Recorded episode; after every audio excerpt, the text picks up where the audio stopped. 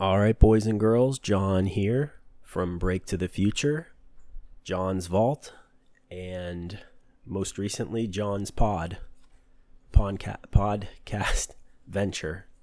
Today, continuing our cybersecurity awareness month series, I'm going to give you some tips on creating a strong password and why why it's important to have a strong password with length and complexity.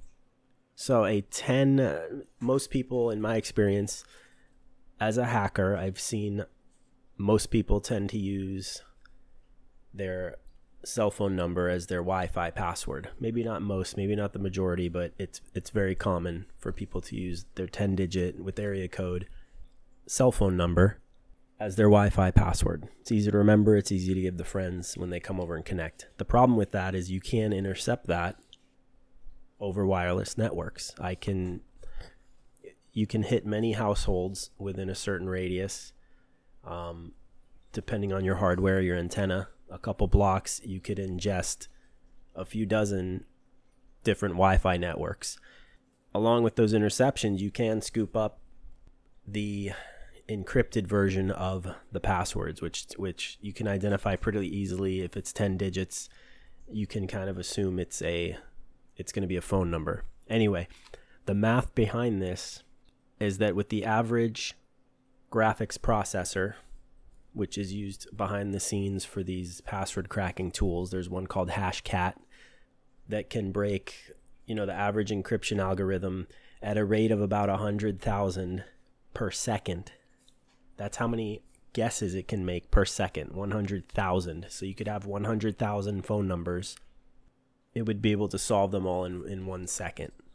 If you have 10 digit, and I'm hesitating because I'm not the best at math, but these numbers I, I double checked. If I'm wrong, I'm sorry, and I will correct it on the record in the next episode. Or you can, you know, leave a comment or whatever. I'm not sure how this works. I'm on Substack, so leave a comment and laugh and, and say it's wrong. So a 10 digit, purely numerical number being a phone number, you have a possibility of 10 billion combinations with, with a 10 digit space.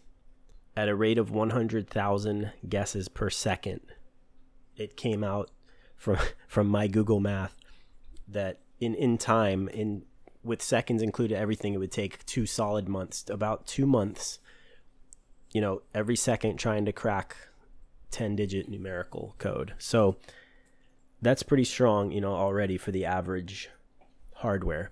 The problem is these people stack these graphical, you know, graphic processors. So you can you can cut these times into a quarter, you can pretty much cut these down into maybe a week, which people are willing to do. They're, they're, all you have to do is let the computer run for a week unattended and it will it will eventually find it if you're if you're absolutely sure that they're using a, a phone number. Now i want to show you when you introduce the alphabet um, as a possible digit into your password if you were you know if you were using your phone number let's say you have two months by introducing the alphabet i believe this is just capital letters a to z capital letters within that 10 digit space you're forcing them to to try and crack 3.7 quadrillion combinations, which at that same crack rate of 100,000 per second, it would take 70,000 years. So you're going from two months to 70,000 years just by introducing a letter of the alphabet in with your with your phone number. So you, you can see why we, we add spaces and special characters and, and things like that to passwords. And this is a, a 10 10 digit space. So the recommended I think is 12 now with special characters. So if you're at 70,000 70,000 years just for you know the alphabet and the the numbers, you can imagine introducing special characters. Use numbers, use letters, use special characters and and at least, you know, make it 10 digits long. Now, the other the other thing you want to do with your passwords is and this is hard use different variations across your account. So if you have, you know, a password for Twitter, try to use a different one for Instagram, try to use a different one for Facebook and your email because let's say they get lucky and it doesn't take them 70,000 years to crack your password. What they're going to do is it's called password spraying. Now they're going to take that password and it's pretty easy to find people's alternate accounts. Like if, if I know your name or, or I have a phone number, I can pretty much find, you know, through online investigation, what other accounts you own or your emails and, and such. So you can apply that same password, which then they don't have to go through the 70,000 year cycle again. They can, you know, you won't have a vampire trying to crack your password for for your next few lifetimes. They they can just log into your other account with the same password.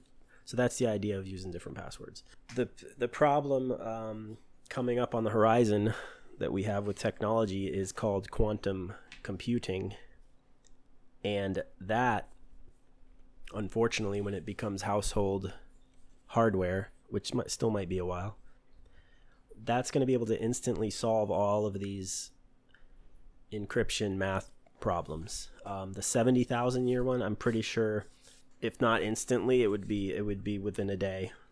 I don't know what we're gonna do about that, but I am excited to be in the uh, on the path to that. I don't know if it'll be in my lifetime, but it is an interesting concept for me as a cybersecurity professional to see how quantum computing is going to affect my career. Obviously, it'll be helpful, but in the hands of a malicious actor, it, it's going to be pretty crazy because you could you could point that at at anything you want and, and decrypt it. Uh, and that includes pat things that have been captured in the past. So you think about war, uh, military operations, things like that that have been encrypted, maybe captured. Maybe the enemy has encrypted uh, files and data that they they're unable to crack right now. Maybe it, it would take them seventy thousand years to decrypt, and maybe they have been working on it. Maybe it's been ten years or twenty years. Um, but when when they get their hands on quantum hardware, all that's gonna gonna come out. They're gonna, you know, uncover lies from the past. Maybe maybe people were told one thing and they're gonna be able to decrypt all these. So it, it's gonna be a political storm as well once everything comes to light, um, if that's how it's used. But it could also advance civilization. So we'll we'll see. It's it reminds me of sort of like the DNA the evolution of DNA with with fingerprints and blood testing and things like that. You know, the police they they would have all this evidence, fingerprints, blood, um, hair samples or whatever, fabric, just in a lab sitting there, sort of like our data right now that's encrypted that that we can't get to. And then eventually technology caught up. They brought out all the old stuff. They were able to figure it out and use it. So that that's going to be the similar effect quantum computing will have on all our currently encrypted secrets. All right, that that episode this episode's over. Wow, almost 10 minutes. Still working on my little note cards here. You know, it doesn't have to be secret. I have note cards. I'm still practicing this podcast thing, so that one I do still hear the lip smacking and myself saying um and monotone and all that, but I'm working on it. I'm gonna I'm gonna start inflecting my voice and sounding more excited and things like that to give a little more animation to the episode. That's kind of annoying. I might not do that. So, I guess on Substack you can comment on this, or maybe all the other platforms too. I don't know, but I'll check. But the next, since it's still cyber, it's gonna be cybersecurity awareness for two weeks. I could talk about that again. I was thinking of doing like ransomware or viruses or phishing or maybe case studies of past hacks that have happened or I can shift topics and figure something else out. But um, thanks for listening, and I want to see if this gets pushed out to the podcast platforms. I'm also using a PreSonus setup. It's a PreSonus M7 microphone with the audio box USB. So I'm using Audacity as my software. I'm going to go in and clean up like the background noise and stuff. So it's probably going to sound a little more different than I was using on my phone. But I'll flip back and forth. Sometimes I'm in my car and I want to record something, so we'll see. Anyway, thank you for listening if you are, and I'll talk to you later. Bye.